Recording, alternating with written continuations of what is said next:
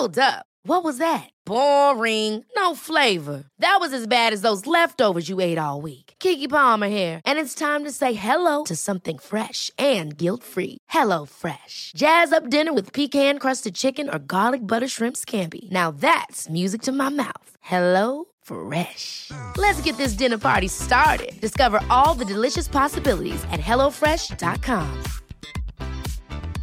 This is Paige, the co-host of Giggly Squad, and I want to tell you about a company that I've been loving, Olive and June. Olive and June gives you everything that you need for a salon quality manicure in one box. And if you break it down, it really comes out to $2 a manicure, which is absolutely insane. It's also so easy to get salon worthy nails at home with Olive and June. The difference between how your nails used to look when you did them yourself and now with the Mani system is a complete game changer. The best thing about Olive and June too is it's a quick dry, dries in about one minute, lasts for five days, and full coverage in up to one to two coats. Visit oliveandjune.com slash perfect Mani 20 for 20% off your first system. That's oliveandjune.com slash perfect Mani 20 for 20% off your first system.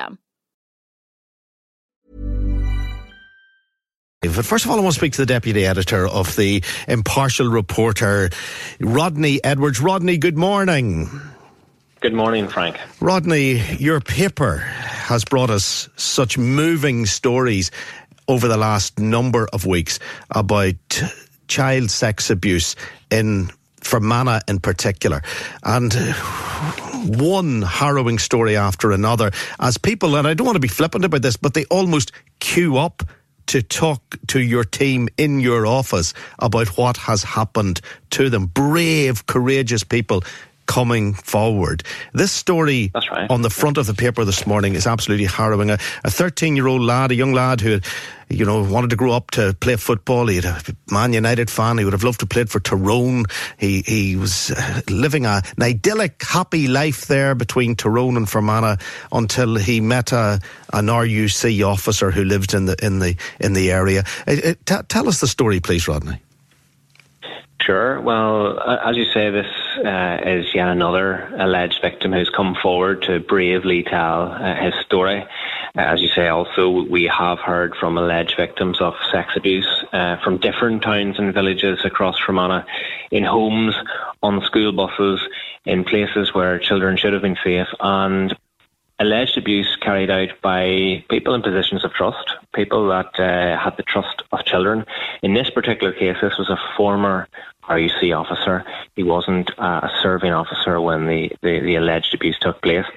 Now, he, the, the victim, the alleged victim, says he was just 10 years old when this man began to groom him. And he started doing that, Frank, by allegedly giving this, this, this wee boy um, sweets, uh, chocolate covered toffees, he recalls um, started to give him pineapple juice because there was a, a mineral lorry that used to call it at, at various homes uh, in the area apart from his own.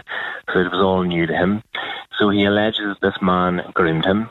The little boy, as, as you say, who, who had been enjoying uh, playing with his friends, uh, playing football, uh, dreaming of what he might become, and just loving life.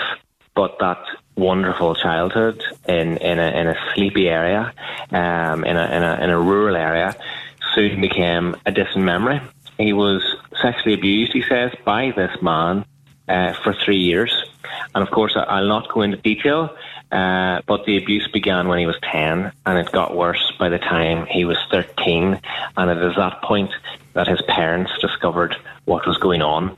Uh, the victim says that he, along with his father, reported to police what had happened, but that nothing has been done, and that his alleged abuser, now a retired officer, uh, has never been found guilty of, of any crime. And this this this boy who, grew up to be a, a man and is now 45, like so many other alleged victims, just wants justice. It's understandable that he does want justice. There's a very sad line in it where the parents are at mass on a Sunday morning and they come home and the 13 year old is in the bath and the parents are surprised he's in the bath because they couldn't get him to take a bath, as lots of parents will know. Trying to get a 13 year old to, to go into the bath maybe is a difficult task. And they find him in the bath and they realise he's in the bath because he's been, he's been raped. at that point, the parent, one of the parents, the, the dad, uh, takes him to the home of a, a police officer who he, who he obviously knows and trusts uh, to to talk it through with this this police officer, uh, and the the local priest gets involved too. It, it just sounds like as if people didn't know where to turn. Yeah, yeah, absolutely. Um, but it also sounds like this this little boy was completely lost and didn't know what to do, and and to be honest, that's pretty much how he still feels now as a, as a grown adult, that he feels lost, he doesn't know what to do, and there are many other alleged victims in this area that feel the same, and it's all as a result of brave men and women coming forward to tell their stories. And last week, the PSNI confirmed that they were reviewing 19 historical sex abuse cases in this area, and I know that that figure is going to rise, and I know that it is it is more than 19 in, in the last uh, week that, um, that that that specialist detectives will now have to look at, and that is uh, very striking. Uh, but as I said to you before, Frank, when I was on your show, and, and thank you for having me again, um, we wouldn't be having these conversations if it wasn't for brave people like this this person uh, coming forward to tell their stories. This abuse carried out on this young fella was it all was it all done before the alleged abuser joined the RUC, or was it done while he was already in the RUC. The, re- the reason that I'm asking the question is in one of his descriptions in your paper, he says when he was being ferried about in what sounds like a farmer's Land Rover, uh, they mm-hmm. they uh, the abuser uh, began to speak violently to him. Uh, if he was to report this, he says, I, I, will, I will see that you'll never see your dad again." And he showed him a revolver. So he, he, he at that point, the alleged abuser did have a, did have access to a revolver. Yeah, well, at that point, um, the alleged abuser was no longer in the police.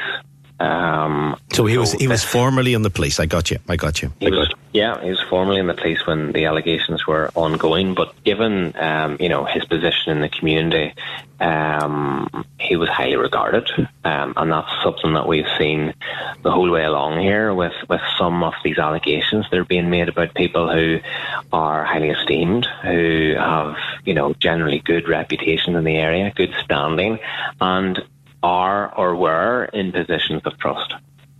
Your investigations also seem to be closing in on at least one businessman in, in the area. And people are coming forward. And as you say, the specialist team of investigating officers who are taking it incredibly seriously now in 2019, unlike they did in 1986 or even apparently in the story in 2003. It, was, it wasn't being taken very seriously or dealt with properly by, by the police force they, they, they are closing in on individual people in your area, which we'll call Fermanagh. Is there a possibility, Rodney, that if other local papers were to be doing what you're doing, leading from the front on this investigation, that people would have the confidence to come to those papers and that there would be many examples of abuse throughout Northern Ireland? Or do, do you get a sense that it's just a, an unearthed horror in Fermanagh? No, no, absolutely not. Um, I believe that it's a, it's an issue that probably hasn't been talked about or even examined in other towns and villages across Northern Ireland. And I am not going to tell any reporter or newspaper what to do, but if I was sitting in a local newspaper anywhere else in the country I would be having a look. I would be asking questions. I would even be posing the questions to the readers. You know, if you want to talk about this and have the strength to come and talk, uh, first of all, get some help. Go to the police, uh, and if you after that feel like you can share your story, come and do it. Um, and I I would be surprised if there wasn't a response like what we have had in other towns and villages as well, um, because it's so important that um, journalism shines a spotlight on, on, on issues like this. And as you say, there are serious questions for the police. And just if I could just say, just for a point of, of clarity, um, in terms of the police response in this regard in 2003, well, the police actually confirmed yesterday that an allegation of child sex abuse was made to them in 2003 in relation to this case and that a file was submitted to the DPP. However, they were unable to go into other detail due to time constraints. So that was sort of their response yesterday.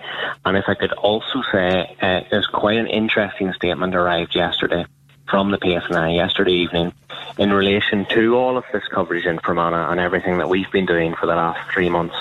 And they said that there is no information at present to suggest that there was a network of organised involvement in the abuse of children in the Fermanagh area. But crucially, Frank, they have confirmed what we have been saying for months that there may be links between some offenders who have committed crimes on more than one victim. And that is significant because you've already said yourself that, um, you know, we're closing in on, on one businessman. It's not just one businessman.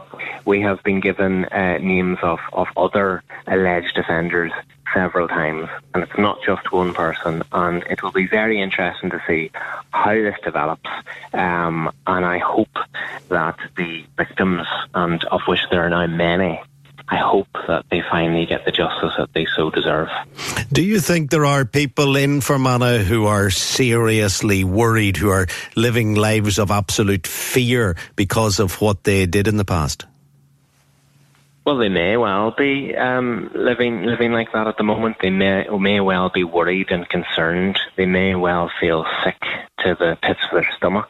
But you know what you have to remember is all these alleged victims have been feeling that way for decades. They've been feeling the the anxiousness, the the the, the fear, uh, and the deep deep upset, and, and and you know they deserve to be um, to be getting the justice that they need. But those victims have been feeling all of those emotions for, for decades, and you know now it's the time that if if if these people have committed these crimes, that they not only feel that way as well, but that they are brought before the courts. Do you think their families know that the spotlight's on them? Um, I suppose without going into any detail, I do know um, of at least two cases um, in which family members allegedly know uh, what um, has been um, claimed.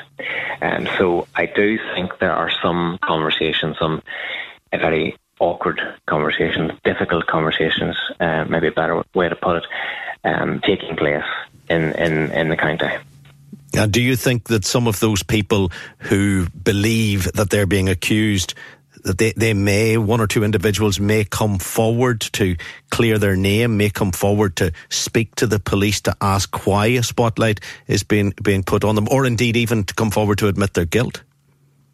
Mm, I, I, don't know. Um, I mean, we obviously have to be very careful of what we report and have done uh, the whole way along. And, you know, I think if I don't think anybody um, who these stories are about can can really well, they probably know that, that some of it's um, pointed at them, but they can't say for sure, I suppose. And I think maybe that's an admission of perhaps guilt if they do come forward as a result. Um, but we will continue to do what we've been doing. Um, and I can say, Frank, that there, there are more stories to come. There are more victims to be heard. And there are more questions for the authorities, and not just the PSNI, um, but other authorities. And that will all continue in the coming weeks. And, you know, we've been listening to um, lots of, stories in the last year uh, in relation to the journalists Trevor Birney and Brian McCaffrey. And I think what happened to those two um, journalists, those respected journalists, reinforces the importance of fearless journalism, of, of truth seeking. And we as a, a, local newspaper will continue to make a lot of noise until the victims of alleged child sex abuse in Fermanagh get justice. And we can only do that uh, through the, the, bravery and, and courage of, of those victims who continue to come forward. Uh, what other groups do you feel have questions to answer? You say not only the police. Are you talking about? Are you talking about social services in some way? Are you talking about churches? Are you talking about sporting organisations? What, what, what do you mean by other groups other than the police? Yeah, well, I suppose without going into detail just yet, because I haven't completed uh, those stories, but we are talking about other institutions. We are talking about um, there are there will be questions for the health authorities. There will be questions for uh, for the church. There are lots of questions um, for those public bodies that are tasked with, you know, looking after children and, and, and having that responsible role. Um, so it's not just the PSNI that have questions to answer in terms of the way in which some of these cases have been handled, but other organisations as well. And I am working on a number of reports at the moment um, that will emerge in the coming weeks. Uh, and of course, uh, Frank, uh, if, if you'll have me, I will I will um, share those with you when the time comes. It must be very difficult for you as a journalist to sit with the people who come to you because obviously you first and foremost have to be sure they're telling you the truth. And as a result of that, you sit with them for a very long time, probably with maybe other advisors listening into the to what will be a harrowing conversation. How, how difficult is that as a journalist? Yeah, well, on a personal level, it's, it it can be um, it can be very moving. Uh, I've been working here now for 10 years, and this is perhaps uh, among the most moving um, stories uh, that I've ever worked on. So, the way it works, uh, Frank, is I, an alleged victim will make contact and, and we will meet. And I will sit with that person for as long as it takes, and we will go through um, their allegations uh, bit by bit. And I will constantly look at ways, like like you would yourself, constantly look at ways to, to, to find holes uh, in their stories, to, to try to put them over things and challenge them on things and try to question a lot of the allegations. And all of the time, I am more content than what I am hearing. Uh, I believe to be the truth, and that is why um, I think we have certainly built up a, a, real rapport with our with our readers, which is very humbling that they are able to trust us about something that is so sensitive and personal. And you know, it can be very difficult when you when you see people. So in some cases, people that you know, because this is a very small community, people that you know um, who are upset. Uh, who are going through something, who are discussing something so personal, perhaps for the first time in their lives, and, and that has happened on a numerous numerous occasions where alleged victims have shared their stories uh, with us before even their own families. And I suppose it takes some solace in the fact that it has helped those alleged victims to have that conversation. But then off the back of that, they're able to go off and they're able to talk to their families about it. They're able to seek help um, and they're able to also go to the police. And I think I said this the last time we spoke, but it is so important that if anybody is listening to this and are affected by the content or feel re traumatized perhaps, um, and maybe have experienced something similar, uh, excuse me, that there is help out there uh, from a range of organisations including Nexus. And I do hope that if you if you do need the help, that you, you go and seek it. But also, um, I think it's it's so important that um, the police really uh, reinforce um, their message as well that that they will actually listen to victims because I think the problem for a lot of these alleged victims uh, over the last number of decades is that they feel that they have not been listened to and that their stories have not been taken seriously. And so I think it's so important that uh, that those people uh, get the help that they so badly need. Rodney, I really appreciate you speaking to us this morning. Thank you very much. Thank you very much for your time. Thank you indeed. Ever catch yourself eating the same flavorless dinner three days in a row? Dreaming of something better? Well, HelloFresh is your guilt free dream come true, baby. It's me, Keke Palmer. Let's wake up those taste buds with hot, juicy pecan crusted chicken or garlic butter shrimp scampi. Mm. Hello Fresh. Stop dreaming of all the delicious possibilities and dig in at HelloFresh.com. Let's get this dinner party started.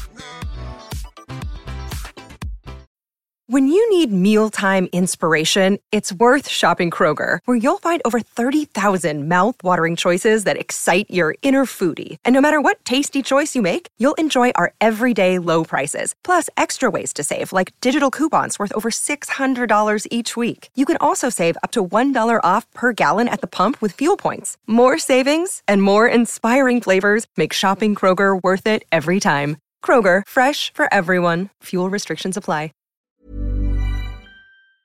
Frank.